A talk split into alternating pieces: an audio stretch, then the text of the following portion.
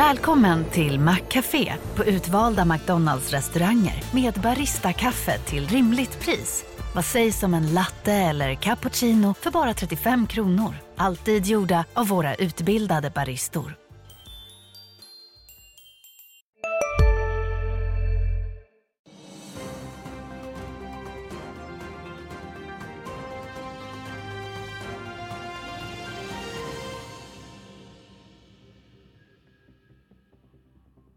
Tisdag, det är smällkallt och det är november. Däremot rätt glatt på marknaden under och efter Fed-chefens tal igår kväll. En glädje som fortsatte i Asien under natten. Det är den 2 november, det här är Börsmorgon.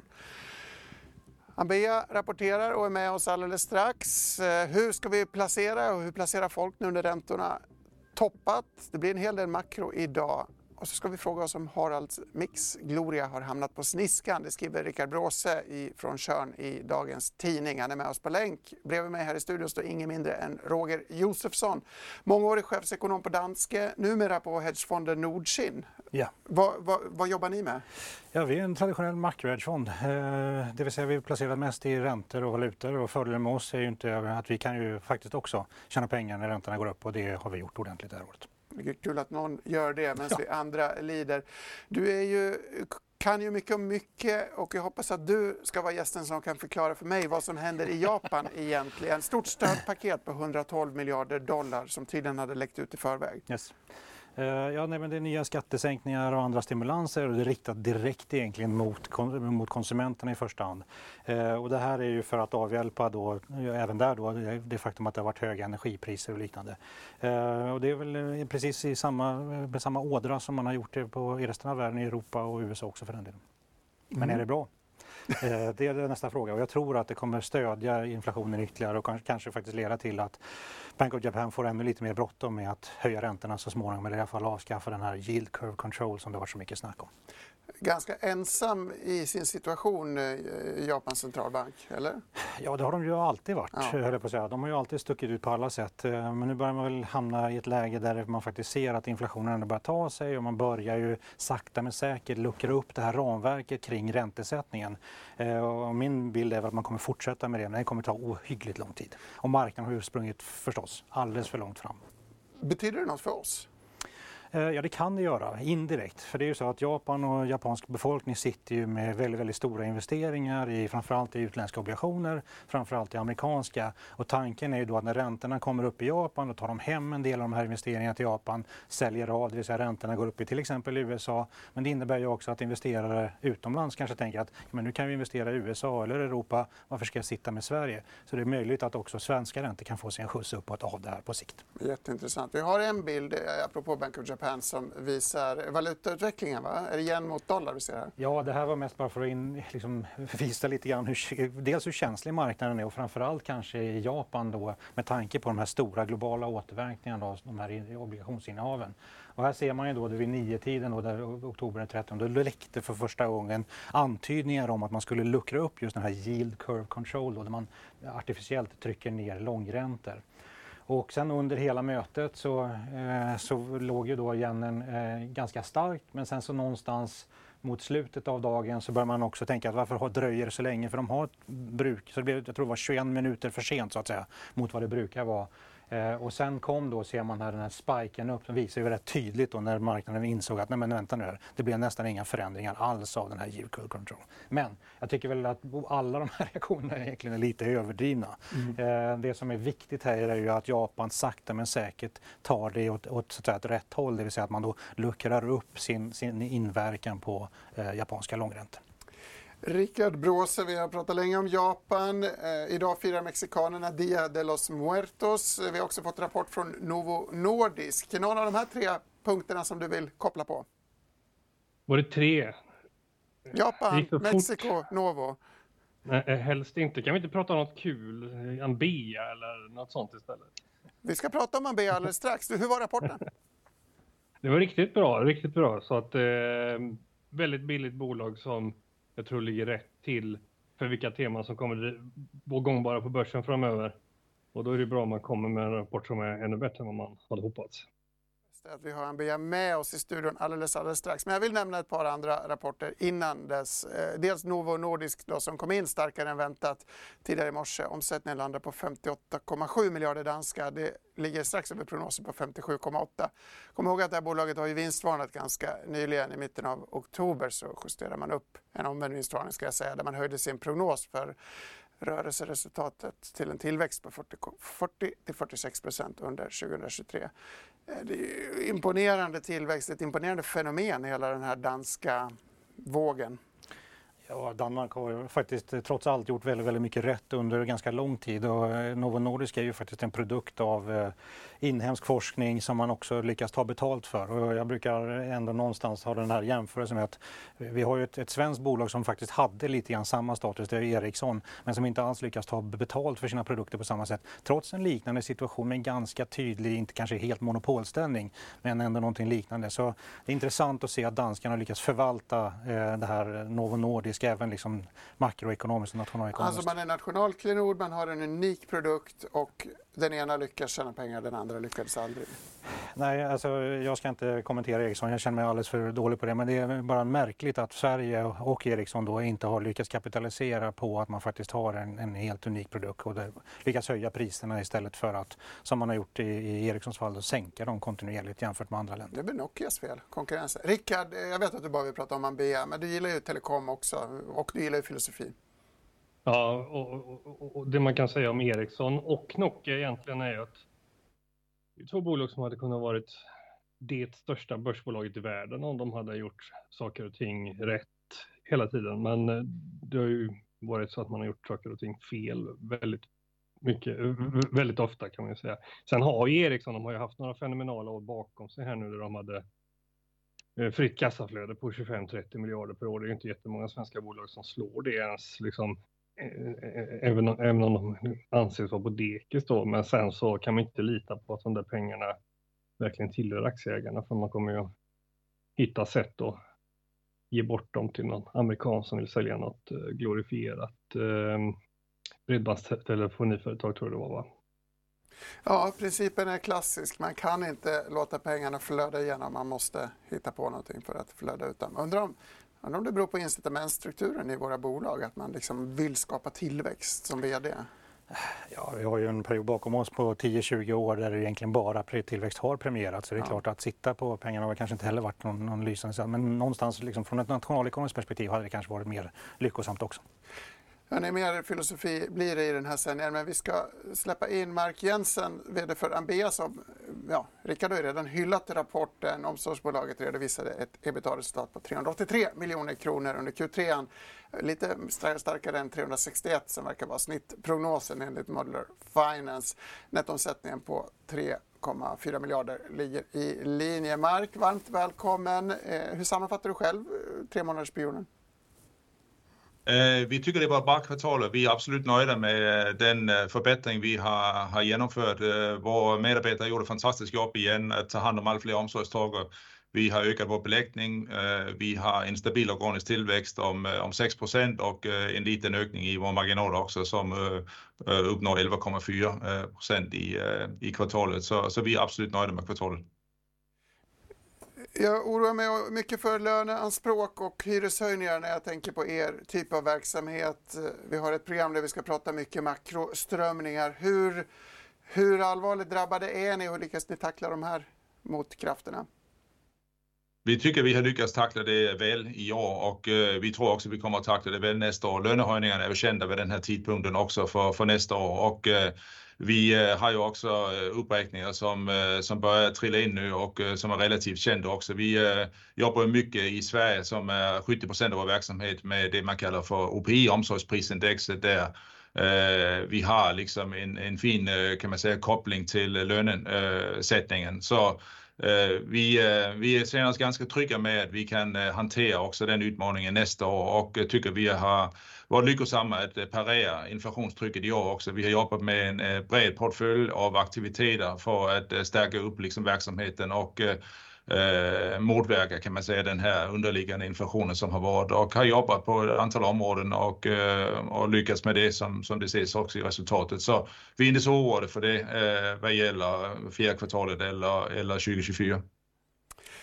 Det här, får bara, det här är ju superintressant. Grattis till resultatet, men det är ju jätteintressant för det här är ju en, en stötesten när man tittar på räntemarknaden. Alla förväntar sig att inflationen i princip ska gå ner som ett rakt snöre mot 2% i mitten av nästa år. Och den här typen av uppräkningar och hantering, jag säger inte att det är något fel, tvärtom, men det är liksom rätt intressant för de går lite grann emot varandra.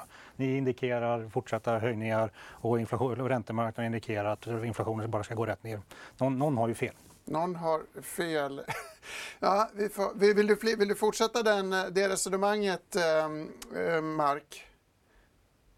Nej, alltså, jag, jag, tycker egentligen att, att äh, alltså för vår del kan man säga, det är klart lönerna är ju absolut den eh, största komponenten i vår kostnadsbas, så, så de är ju väldigt viktiga och äh, jag tycker att parterna har varit duktiga och har varit återhållsamma liksom, och, och, har hittat lösningar kan man säga som, som gör att, att det här kan hanteras. Våra uppdragsgivare är ju kommunerna, 450 kommuner i tre länder och det är viktigt för dem när omsorgsbehoven ökar också att det finns en, en modell som liksom är hållbar över tid och som gör att svängningarna inte blir extrema. Men, men det att man liksom kan, kan lyckas att hantera det här på ett sätt som gör att man kan leverera den omsorg som omsorgstagarna behöver. Allt fler de behöver ju det. Eh, Äldrevågen eh, är, ju, är ju igång eh, och kommer att öka här framåt 2030. Och då är det viktigt liksom att man inte har de här extrema svängningarna kan man säga i, i lönebildningen. Så, så vi ser liksom såklart kan man säga att tar detta på stort allvar och har jobbat hårt med det här under en, en lång tid. Men, men tycker liksom att, att modellen är i hygglig balans. Vi har hyllat det danska undret Novo Nordisk tidigare i programmet. I Ambeas fall är Danmark den eh, verksamhet som fortfarande eh, dras med vissa utmaningar. Kan du berätta lite om det arbetet, hur det går? Det kan jag göra. Alltså Danmark är vårt eh, näst minsta affärsområde. Det står för ungefär 10 av omsättning och vi eh, har en omställning som pågår i vår danska verksamhet och den är inte klar än. Och när man genomför sådana ganska omfattande omställningar då är det aldrig någon spikrak resa. Eh, och det har inte eh, det varit i Danmark heller för vår del. Vi förväntar oss att se förbättringar framåt, både i kvartal 4 mot kvartal 4 föregående år och vi förväntar oss också förbättringar under kommande kvartal in i, in i 2024. Men, men det kommer att ta lite tid innan vi är klara i Danmark och kan fortsätta växa från, eh, från den eh, bättre plattform vi håller på att bygga. Men eh, vi känner oss trygga med det, inte nöjda med resultatet i kvartalet, men känner oss trygga med resan framåt. En allra sista fråga Mark. Jag läser en del om coronaspridning och oro inom äldrevård i Sverige, inte minst för smittspridning. Är det här ett riktigt problem redan eller är det bara tidningsrubriker som larmar i onödan?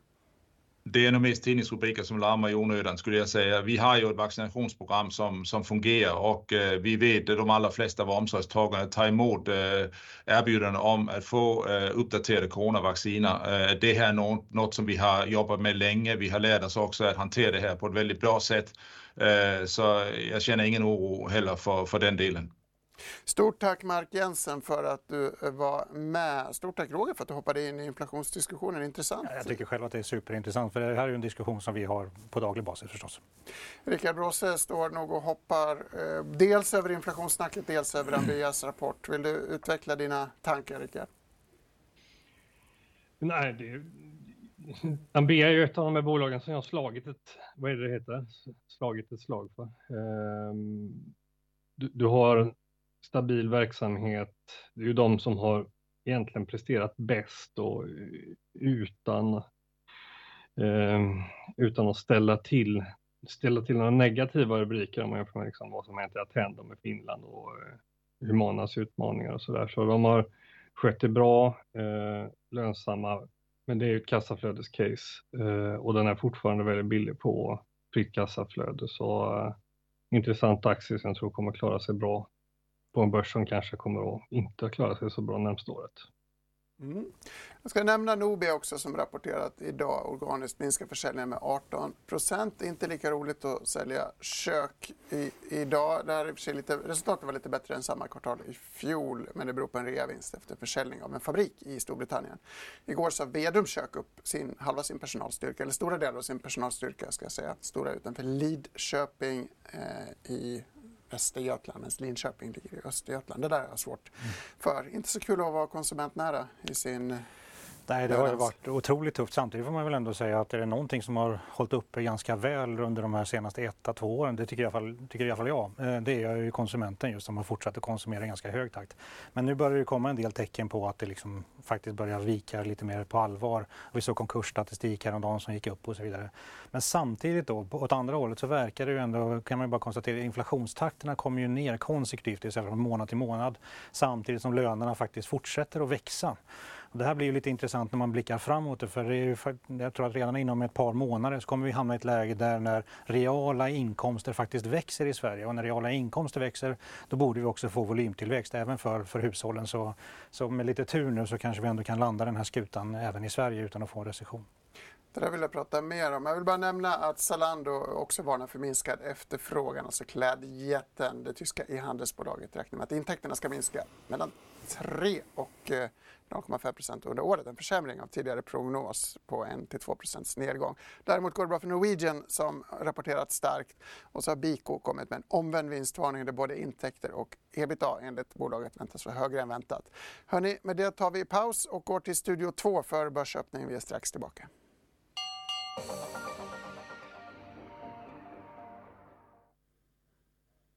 Stockholmsbörsen inleder torsdagen i dur och stiger nära 1 Just nu är breda index upp 0,8% och storbolagslistan upp 0,7% Och om vi tittar där på storbolagslistan så ser vi att Sinch ligger i toppen och stiger 3% Även SBB och Kinnevik stiger precis på morgonen. Och I botten av storbolagsindex däremot så hittar vi Boliden och AstraZeneca som har lättare nedgångar. Och så kan nämnas att Alfa Laval de startar ny affärsenhet för vätgas och den aktien är upp 1% precis vid börsöppning. Men sen har vi lite rapporter som redan nu tycks ge rörelser.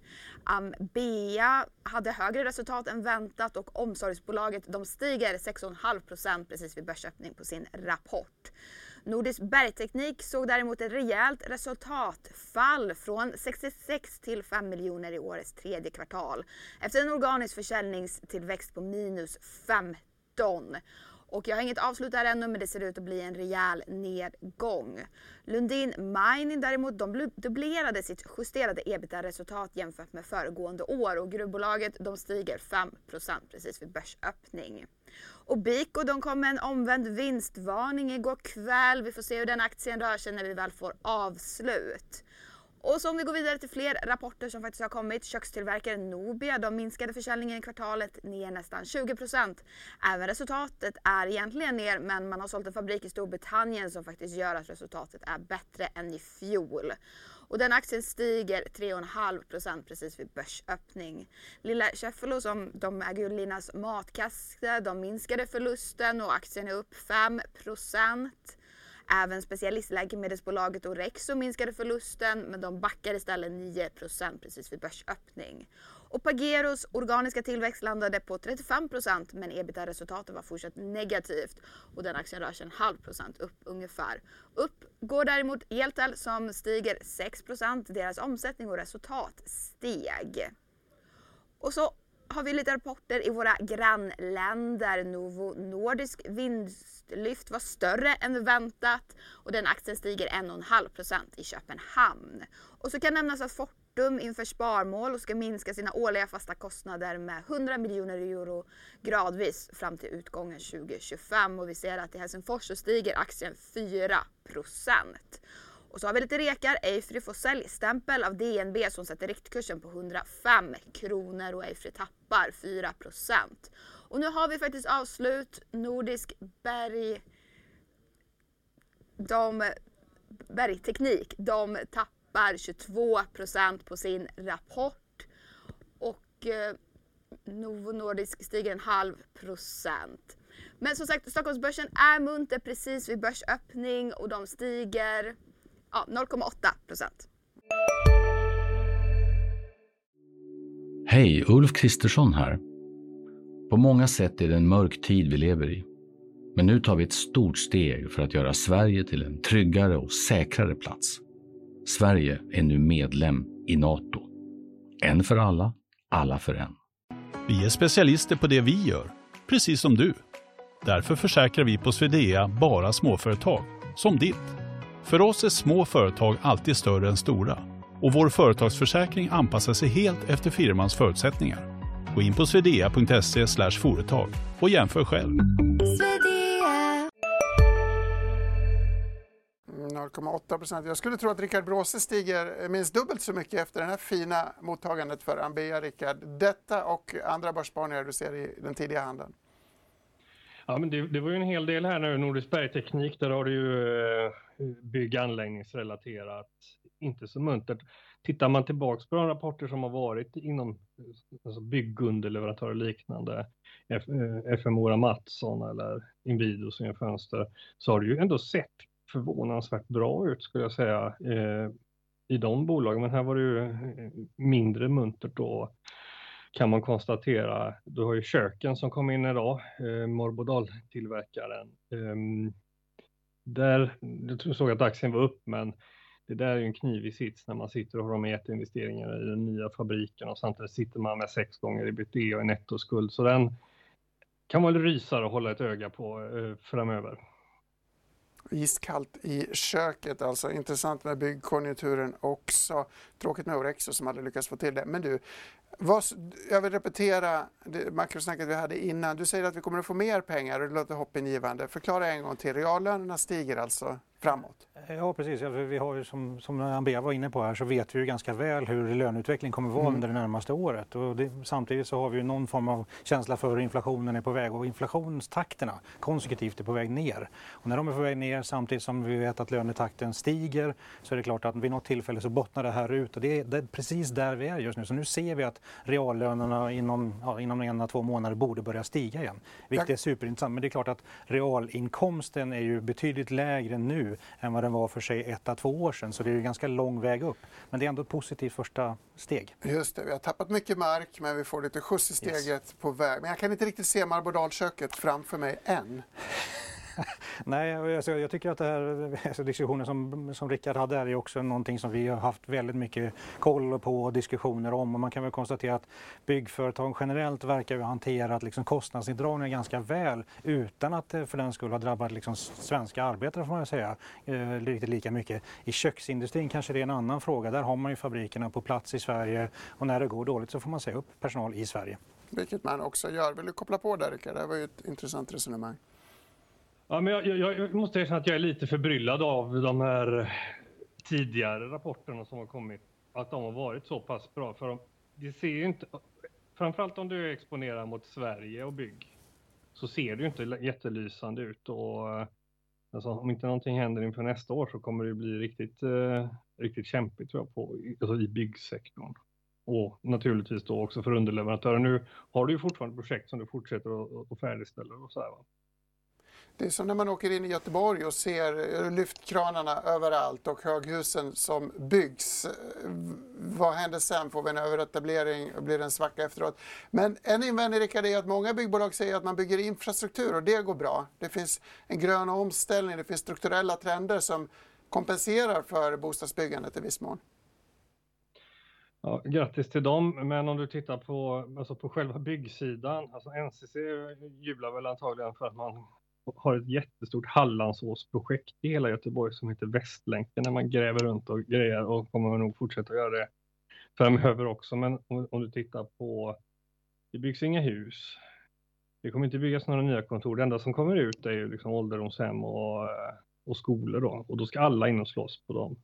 Eh, om du ska bygga en rondell, det, det är inte så att FMO Mattsson säljer några kranar till den rondellen eller några fönster från Inwido eller sådär. Va? Jag tycker rondelldekorationerna blir allt mer innovativa och, och banbrytande i och för sig. Vill du plocka upp?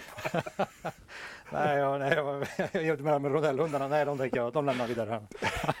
ska, vi, eh, ska vi nämna, eh, eh, nyfiken hur det går för, på Tjörn. Jag vet ju att Rickard själv spränger och borrar för fullt i trädgården, men det lämnar vi därhän. Jag vill, jag vill inte glömma Fed helt. Eh, amerikanska centralbanken lyckades ju för en gångs skull inte snacka ner börsen under eh, presskonferensen som var lång och i mina ögon fullständigt innehållslös. Jag har aldrig haft så tråkigt under ett Fed-samtal.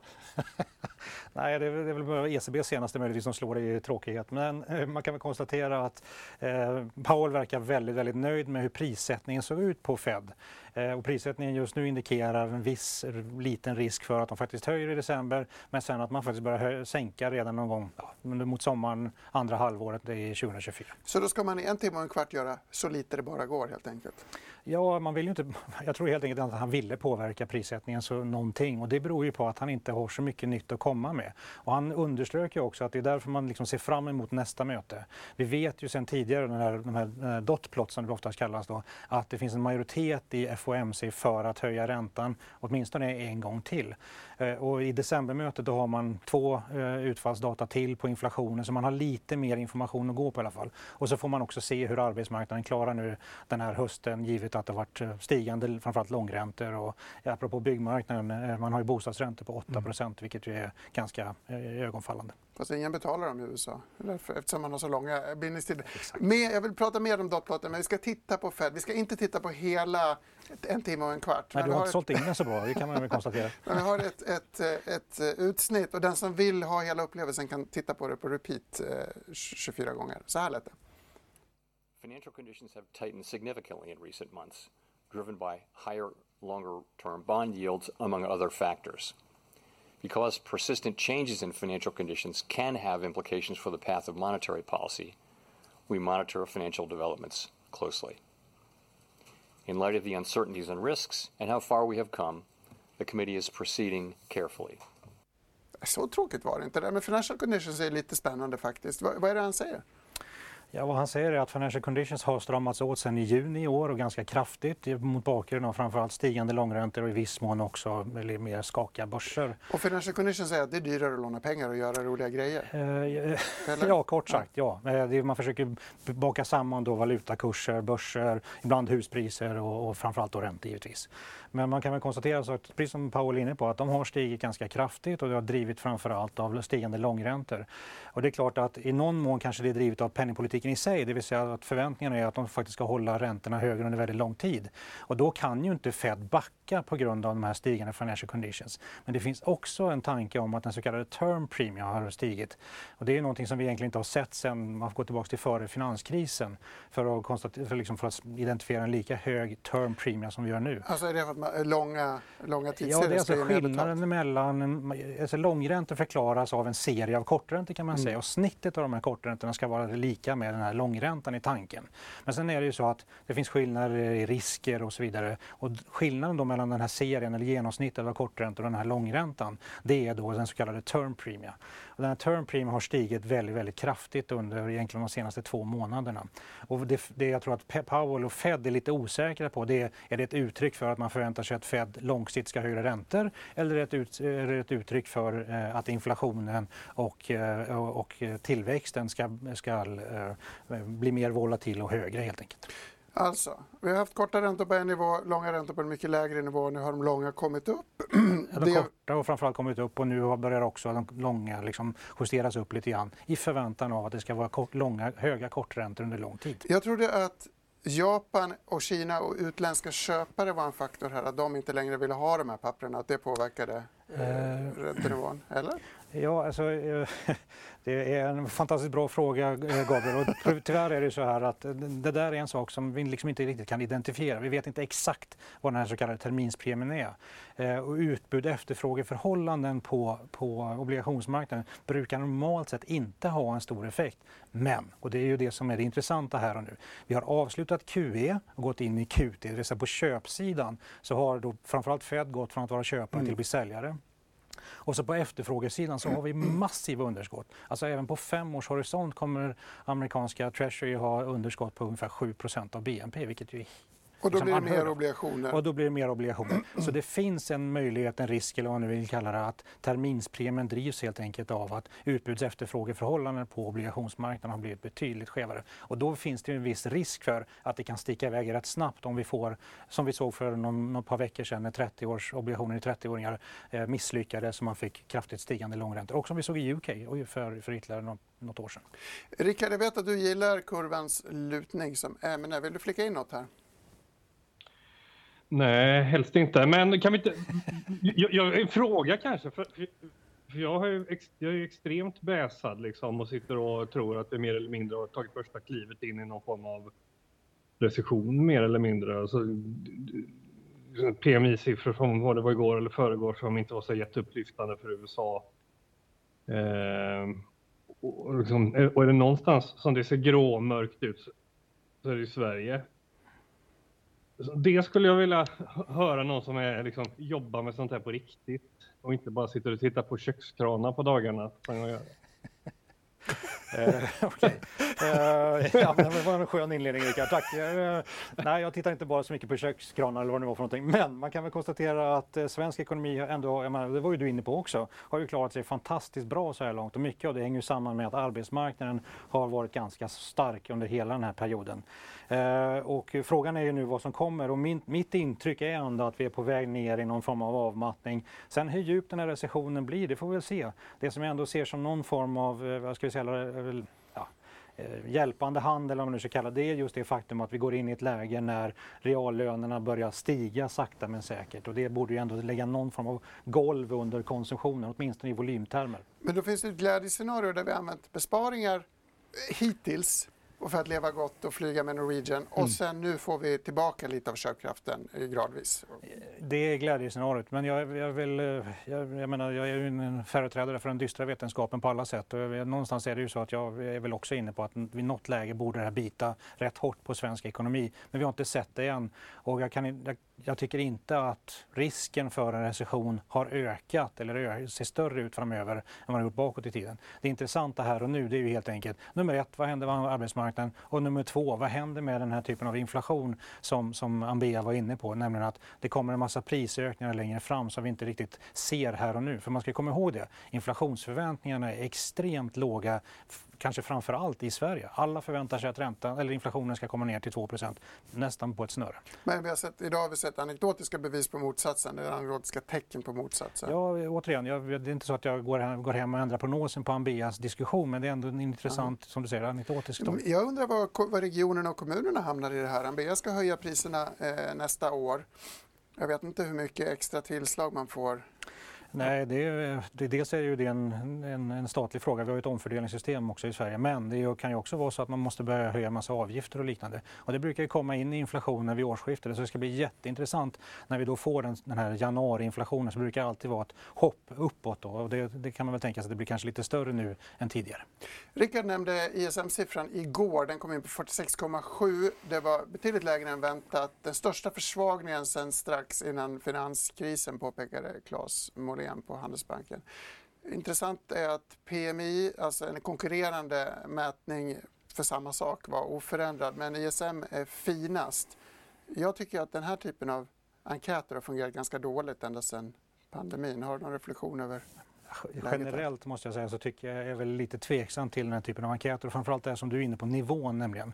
För man ska komma ihåg det, är det oavsett om det är 49 eller 46 så indikerar det en sämre realekonomisk utveckling. Så den här, men, men samtidigt är det ju så att det är skillnaden som alla fokuserar på som snarast verkar kunna förklara tillväxten.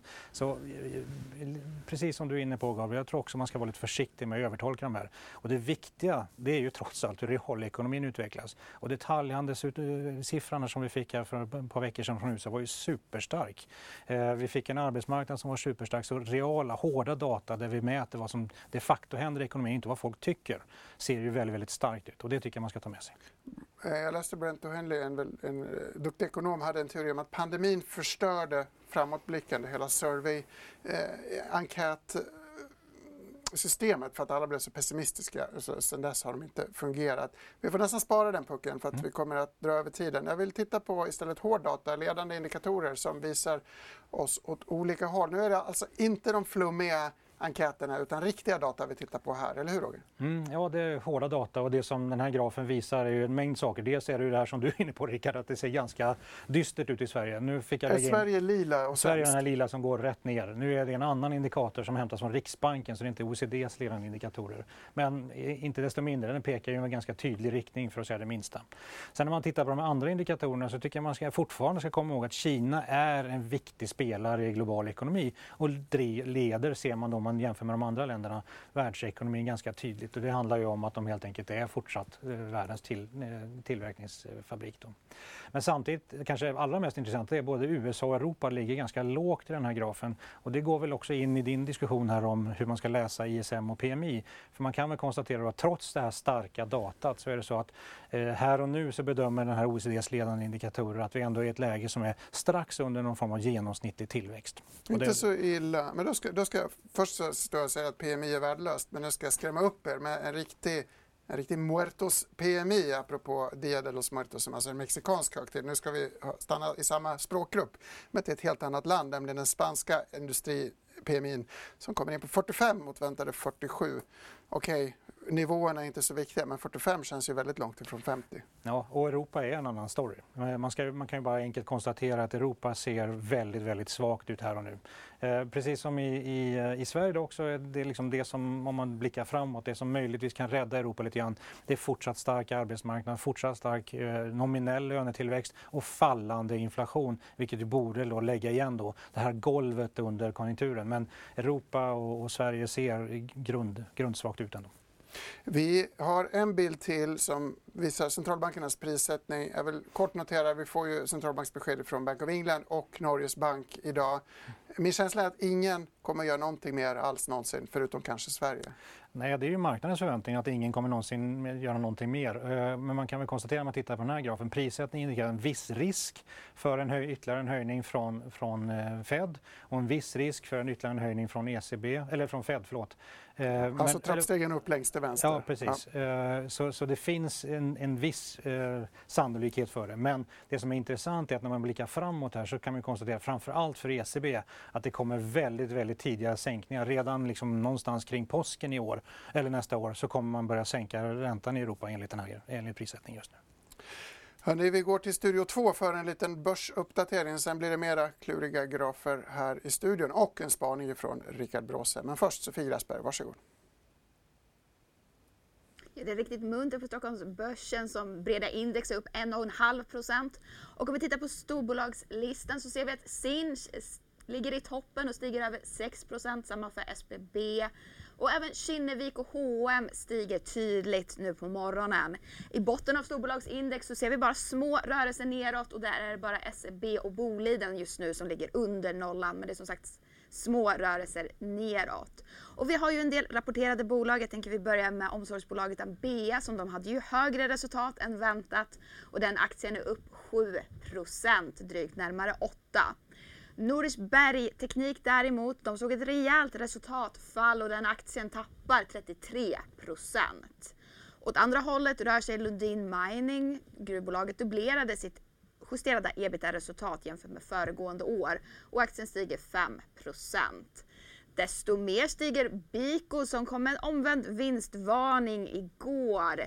Den aktien är upp över 40 och så har vi fler rapporter. Tvåsiffrig rörelse ser vi för Avarit som deras ebitda-resultat sjönk medan omsättningen steg och aktien tappar 10% Även Orexo tappar och är ner 8% Specialistläkemedelsbolaget minskade förlusten.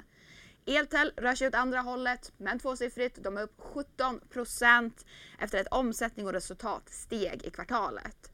Och så kan nämnas att SSAB och Sandvik har tecknat avtal om framtida leveranser av fossilfritt stål för användning i produktionen av Sandviks lastare och truckar.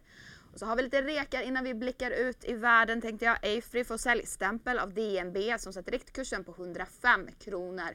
Men den aktien den backar på den säljstämpeln och är ner 1 och så har vi lite rapporter i våra grannländer. Jag tänker vi börjar i Danmark för Novo Nordisk såg ett vinstlyft som var större än väntat. Och den aktien stiger 2, nästan 3% i Köpenhamn. Stiger gör även Fortum som är upp 5% i Helsingfors. De meddelade ju nu på morgonen att de inför ett sparmål och ska minska sina årliga fasta kostnader med 100 miljoner euro gradvis fram till utgången av 2025. Norwegian de redovisar sitt näst bästa kvartal i flygbolagets 21-åriga historia. Och den aktien den stiger 8% i Oslo. Men som sagt, det är muntert på Stockholmsbörsen. Vi närmar oss en stigning om 2% men just nu så är breda index upp 1,7% Ja, jag undrar om jag skulle våga köpa flygbolagsaktier just nu. Det känns ju som att den här euforifasen kan vara över mycket snart. Kort reflektion. Ja, jag, jag, tycker också att det låter lite tidigt. Det är fortfarande så som sagt att vi möjligtvis bottnar vi ut liksom köpkraftsmässigt. Jag tror inte att kanske det är i det här läget som hushållen kommer att överväga att göra ännu mer. Men samtidigt är det ju så att man kan väl konstatera att är det någonting som har varit starkt under de senaste månaderna så är det väl just eh, tjänster generellt och inte minst då flygresor. Jag försöker dra någon slags parallell till lyxvaruaktierna som också gått starkt länge men som verkar vika ner nu. Jag tänker särskilt på Estée Lauder igår. Men nu, vi pratade lite, så vi pratade lite om grönt stål. Det för tankarna till Harald Mix, näringslivets Carola skriver du idag Rickard. Berätta lite om det resonemanget. Det är, han, han är näringslivets Carola. Det är, räcker att säga Harald så vet alla vem man, vem man pratar om. Um, och det är en person som är väldigt respekterad och så, och så vidare. Eh, nu har ju de här jättesatsningarna gjort på flera fronter, på stål, på bilbatterier, på eh, batterier för telekommaster och eh, intåget till Kinnevik, det har ju lite, vad ska man säga, eh, gjort att han har strider att utkämpa på flera fronter. Eh, är man aktieresistent, då, som jag är, så, så, är det kanske Kinnevik som ligger närmast till de har investerat i två av bolagen där han alltså sitter i styrelsen plus att ytterligare några av styrelseledamöterna sitter i de här bolagen som Harald Mix eh, äger via Vargas. Eh, och, och det har ju satt väldigt stora avtryck på aktien. Nu är den upp lite idag så eh, igår stängde den väl på 48 procents rabatt och nu är den nere på 46 kanske. Det är fortfarande så här rekordhöga nivåer. Um, så du har, du har Polarium som är onoterat bolag som har jag fick tag på halvårsrapporten så jag nog inte var tänkt att jag skulle få tag på men det fick jag och den var ju liksom vad är det det heter? Alla, alla helgon, det är lite så horrorläsning var det. Så, så, han ha, så han ha, det, frågan är nu om liksom den här eh, Carola-ställningen eh, börjar vackla lite. Skulle man kunna säga att Harald Mix är fångad av en stormvind? Ja, det kan man nog göra. Det, det, det, tycker jag är en bra sammanfattning av läget. En stormvind av högre räntor och eh, förändrad syn på intäkter och vinster som ligger väldigt långt fram i tiden är väl en... Eh, det skulle man väl kunna säga som en försonande beskrivning ändå, att han gjorde satsningar som i några fall är ganska visionära och det är inte självklart att pengarna ska tjänas här och nu idag. Nej men så är det och det här är ju en person som hade kunnat sitta hemma på kammaren och räkna sina miljarder som han har tjänat efter en hel karriär i, i riskkapitalbranschen. Istället så gör han de här satsningarna som är alltså väldigt uttalade för att driva på den gröna omställningen. Så att, eh, bra, men eh, PowerPoint till verklighet, det är inte så att eh, det, det strecket kanske alltid är helt spikrakt och går så enkelt det jag upplever är att det finns, att det finns ett stort gap emellan när man läser rubriker om, eh, om de här bolagen, om börsplaner och eh, miljardanskaffningar hit och dit och sen när man tittar på det så har det ju inte materialiserat så jättemycket och det som har materialiserats har dessutom hunnit att vika ner. Jag har ju faktiskt en eh, hållbarhetschef, tidigare hållbarhetschef eh, bredvid mig. Eh, utan att säga någonting ont om Harald Mix har du någon reflektion kring den här typen av investeringar och processer som han satsat mycket på? Nej, eh, man ska nog komma ihåg att eh, mycket av det här behöver vi göra. Men samtidigt är det så att många av de här satsningarna är just väldigt osäkra. Och det är klart att de är väldigt mycket lättare att göra i ett läge när räntan är eh, långsiktigt låg när räntan kommer upp så här som den har gjort så är det klart att då blir de här satsningarna betydligt mer skakiga det, det ser man ju rätt tydligt. Men det är ju ingenting som, som bara jag har identifierat utan det är rätt många andra också. Jag vet att till exempel har Europeiska centralbanken varit inne på samma spår, nämligen att omställningen också kan komma att hindras lite grann av den här typen av, eh, av högre räntor helt enkelt. Vi har ju en generell utpyst bubbla i, i, i, många hållbarhetsbolag på börsen. Men det är inte bara hållbarhet här Rickard. Vi, vi har ju Dustin och Revolution Race som två ganska smärtsamma noteringar också, eller hur? Allt är inte grönare skogar. Ja, men de kommer från riskkapitalet, bolaget Altor som man grundade. Men det är också en fråga, vad kommer... Är är vi förbi guldåldern för riskkapitalbolag? När, alltså då på samma tema med det är lättare att köra lever long strategi med nollränta eller liksom från Brezhnev dog till fram till eh, något år efter pandemin än, än att göra det nu när räntan liksom har gått upp istället för att trenda neråt under flera decennier. Så den frågan är jag inte inne på i den här artikeln, men det är en, det är en intressant diskussion skulle jag säga. Min chef blir arg på mig om jag snackar för mycket skit om riskkapitalbolagen när jag är programledare. Men det finns ett skifte tror jag där man tar in större och större fonder för att ticka fasta avgifter när det blir svårare att generera den här överavkastningen man har levt på länge. Nu kanske jag är på väg in i filosofiska rummet här Rickard. Jag vet inte om du vill plocka upp den tråden?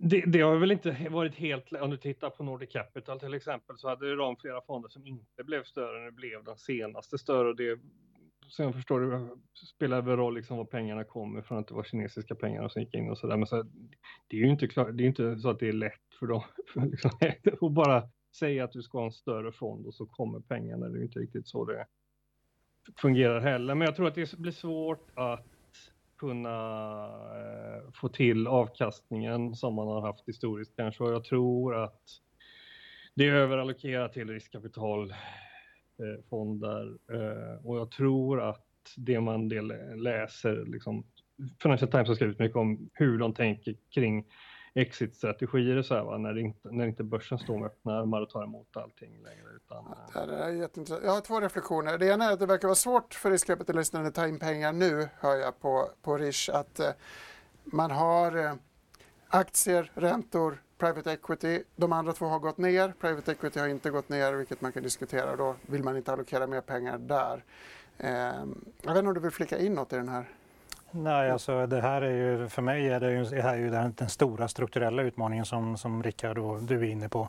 Och det är klart att vi, jag kan inte för mitt liv förstå hur man kan tro att räntorna ska komma ner till de nivåerna som, som rådde mitt i eller strax innan pandemin. Du får väl hoppas på en riktig krasch då? Ja, men även i ett sådant läge så är det så att vi har fått bort centralbankerna nu från köpsidan på räntesidan, vilket har antagligen dragit ner räntorna ändå ganska långsiktigt och nu vänder upp igen. Och som vi var inne på tidigare, om terminspremien ska vara så här hög för överskådlig framtid, ja, då är det svårt att se att räntorna, framförallt långräntorna, ska komma ned på det sätt som, som man har sett egentligen under en 10, 20, 30 årsperiod. Från det strukturella till veckans data då. Eh, arbetsmarknaden är väldigt viktig mm. i den här ekvationen mycket fokus på fredagens jobbsiffra. Vi fick ADP och Joltz igår, veckosiffra idag förstås, det är torsdag, non-farm payrolls imorgon. Du har en bild som visar samband mellan den här inverterade räntekurvan som brukar varna för lågkonjunktur och faktiskt uppgång i arbetslöshet. Ja, den här eh, inverterade räntekurvan är ju liksom lite grann av ett mysterium. Den har ju funkat extremt väl och har ju träffat egentligen alla recessioner i USA efter, efter andra världskriget. Till och med, om man ska liksom vara lite granulär, till och med den här pandem pandemirecessionen, vilket ju är fantastiskt. Men det som är intressant och det är att jag och uppenbarligen Rickard och en del andra också har ju varit inne på att det här borde bita ganska hårt, den här inverteringen. Vi borde se recessioner redan nu. Vad den här grafen visar är alltså hur många månader från det att räntekurvan inverterar till dess att arbetslösheten börjar stiga. Och då har man 2022 som är den här blå tjocka linjen och man kan bara konstatera att det brukar ta ungefär så här lång tid. Faktum är att det kan ta ytterligare upp till 5-6 månader innan det riktigt vänder upp, vänder upp igen i arbetslösheten, det vill säga innan recessionen är här. Så det gör att, att, att använda den här inverterade räntekurvan som en, en, eh, en indikator, ja det kan man väl förstås göra men man har ingen aning om när recessionen slår till. Och då finns det ju faktiskt en bättre indikator som jag faktiskt också tagit med mig. Eh, och den heter som, Sam, Samrule? Va? Samrule, ja precis. Så där ser den ut. Vad ja. är det vi tittar på? Eh, ja, det här är alltså eh, de senaste, ett genomsnitt av de tre senaste månadernas arbetslöshetsgrad i förhållande till den lägsta arbetslösheten under de senaste 12 månaderna. Det här är då Claudia Sam som var eh, ekonom på Federal Reserve när de tog fram den här indikatorn. För man ville ha någonting som var mycket mer eh, liksom, eh, tajmade mm. recessionen mm. mycket bättre. Och det var hon sa var att om den här stiger upp till 0,5 eh, då är recessionen här. Och nu är vi på 0,3 bara? Och nu är vi på 0,3 så det fattas då ett par tiondelar och då får vi se om dagens, eller dagens siffra helt enkelt, eller morgondagens siffra, mm. förlåt. Om morgondagens siffra gör någonting för att dra upp den här ytterligare. Men vill man ha en indikator som mer tajmar recessionen och inte bara förutspår den på en osäker, eh, i en osäker framtid, då är det här den indikator man ska kolla på. Det finns en bit kvar helt enkelt. Väldigt intressant. Rickard, du har skrivit en del om den inverterade eh, yieldkurvan, avkastningskurvan. Någon tanke från dig här? Nej, men det är ju så. Den är helt värdelös timingmässigt och eh, timing på börsen är ju ungefär. Har du fel timing så har du fel och eh, det är inte så roligt att ha fel. Men nu, nu har vi liksom gått så lång tid. En invändning som har varit har ju varit att vi har haft en bear steepener uh, eh, nu uh, från halvårsskiftet och att det skulle göra någonting annorlunda. Men om du tittar senast så hade det med en inverterad räntekurva. Då var det ju liksom sista andetaget innan börsen toppade ur i USA. Jag är helt ense med dig Rickard och vi, vår, vår syn är också att recessionen kommer men den kanske inte kommer riktigt så tidigt som i alla fall räntemarknaden just nu prissätter utan det ligger fortfarande en bit framåt och vi har väl tajmat eller sagt att någonstans runt eller efter årsskiftet helt enkelt är väl en lämplig liksom, eh, tanke någonstans. Hörrni, vi ska runda av diskussionen. Eh, Roger är ju mer valuta och eh, ränta och mindre aktier. Men vi har ett par avslutande grafer som ändå handlar lite grann om allokering i aktier som tillgångsslag. Vi ska börja med avkastning ifrån börsbolag visavi avkastning ifrån statspapper. Va? Mm. Jag tycker bara att det är en intressant diskussion att ha. För en sak som vi upptäckte när vi pratar med både kunder och våra motparter det är ju att synen på aktiemarknaden är ju fortfarande att det är det man ska vara placerad i och det finns egentligen inget annat långsiktigt alternativ. Men det den här grafen visar det är ju hur earnings yield har utvecklat och hur tioårs statsobligationsräntor i USA har utvecklats. Och, då kan alltså, bara... och de är i blått, eller hur? Ja, precis. Och då kan man väl bara lite enkelt konstatera att earnings yield är nu, just här och nu lägre då än vad tioårs statsränta är. Så det här är ju en indikation på att nu är eh, räntor igen någonting att räkna med som, som ett, eh, liksom, ett placeringslag helt enkelt. Och från vårt perspektiv är ju det här superintressant. För äntligen är, finns det ju liksom någon form av rörelse i den här marknaden som gör att vi kan vara mer aktiva och det faktiskt går att tjäna pengar även på att vara placerad i räntor. Mm, väldigt intressant. I och för sig tror jag att många av det här programmets tittare inte köper aktier för direktavkastningen bara utan man vill ju ha den fina skjutsen. Och där har du ju fått haft det lite motigt om du köpt räntepapper hittills så har du ju bara tappat pengar. Absolut, och det är därför det är ändå intressant här och nu. För det är klart att eh, jag antar att eh, det, det Rickard har försökt säga också är någonstans att börsen ändå är ganska högt värderad. Det finns en risk för att den går ner och tidigare har det ju inte funnits något alternativ ändå helt enkelt. Men i det här läget tillbaka. kanske det ja. finns ett alternativ och det är det som jag kan tänka mig att man ska ta med sig in i den kommande recessionen. Rickard, kort reflektion innan vi avnjuter de allra två sista bilderna. Ja, det här var en fantastisk eh, inlag. Jag har suttit och velat ställa frågan, finns det någon Finns det någonting som talar för att man inte ska ha statspapper, alltså när du har de räntorna man har på amerikanska obligationer och eh, alltså det ser väldigt konkurrenskraftigt ut i förhållande till aktier och dessutom att köpa nu. Vad gör det om det liksom går upp, skulle gå upp en halv procentenhet mot när man, om man köpte när, när det var en halv procentenhet, alltså den effekten på värdet på obligationen blir inte lika jobbigt plus att du har en helt en högre. Alltså jag, jag tycker väldigt intressant eh, resonemang just det här. Och jag tror på det också. Så det, det är alltid roligt när man i sina egna övertygelser morgonkvisten plocka upp den, så ger det berömmet. Ja, nej, ja, det här är ju någonting som jag, återigen, det här är ju lite grann av en nyhet. Vi har ju inte upplevt höga räntor på ja, åtminstone tio år. Så det är, liksom, är väl välkommet att vi får någonting annat att investera i, eller ett alternativ. Framför allt då när, när vi går in i, i mörkare tider som vi väl gör på alla sätt just nu. Ska jag köpa långa eller korta obligationer? Då? Allting är relativt, men det är klart att i det här läget så verkar ändå långräntor vara rätt intressant. Men jag tycker väl kanske framför allt när man ska titta en bit utåt här, eh, korträntorna ska trots allt ner. Så om man väntar ytterligare ett par, tre månader och går in i en, till exempel en tvåårsobligation så är väl inte det så tokigt. Eh, hur tänker du på valutarisk? Jag vill in i amerikansk tioåring. Jag antar att jag kan lösa det genom någon fond eller en ETF. Men så får vi en svagare dollar. Vi hoppas på en stark krona. Ja, den, den, eh, den diskussionen är betydligt svårare faktiskt. Eh, det måste man ju ta med sig. Men det är klart att vi har ju ganska höga räntor även på närmare håll. Även svenska räntor har ju kommit mm. upp mm. vad det lider så det, det kan, man, kan, man ju ta med i den här beräkningen också. Men, men helt klart är dollar någonting att hålla koll på. För det är klart att viker amerikansk konjunktur samtidigt som europeisk inte blir sämre, då borde ju euro-dollar definitivt gå upp rätt kraftigt. Och med den ska svenska kronan följa yes, med uppåt precis. också. Hörni, sista bilderna handlar alltså om att marknaden inte verkar ha förstått förstått vad Roger vill säga, den är investerad i aktier ändå. Det är väldigt, väldigt vanligt Gabriel, känner jag. Men eh, så är det i alla fall.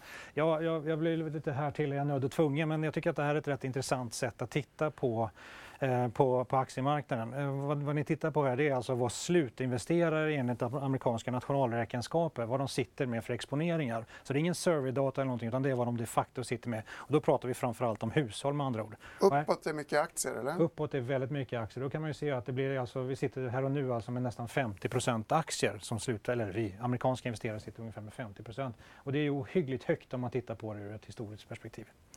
Och det intressanta med det i sin tur är att man kan använda det här som någon form av indikator. Nu är det bara ett statistiskt och historiskt samband. Det kan ju vara annorlunda den här gången. Men om man bläddrar till nästa bild då ser man vad den tioårsavkastningen när man har haft den här typen av allokering under de kommande tio åren har varit. Och den ligger ju då på någonstans kring, nu ser jag inte riktigt vad det står här, men Nära en och en halv, ja, nej, en och en halv procent per år. Så vad den här indikerar, när vi har så här hög allokering eh, i aktier, då har de kommande tio åren gett en avkastning på en och en halv procent per år eh, med att vara investerad i aktiemarknaden. Och det här är ytterligare en indik indikation på att det kanske faktiskt finns eh, eh, goda skäl att fundera lite grann över ränteinvesteringar också. Så historiken talar för en dekad av väldigt, för aktiemarknaden, väldigt brist, bristfällig avkastning. Vi är väl vana vid 8-10 procent yes. på, på börsen. Rickard, eh, stärkt i din tro får du sista ordet i dagens sändning. Ja, men då säger vi väl att vi tror på konserver och räntor, va? Med det budskapet ifrån Körn och ifrån Stockholmsstudion, Roger Josefsson och jag, Gabriel Mellqvist och Rickard Rosse förstås, tackar vi för oss. Apple ikväll håller vi koll på och så är vi tillbaka i Börsmorgon 8.45 imorgon som vanligt. Ha det gott så ses vi igen.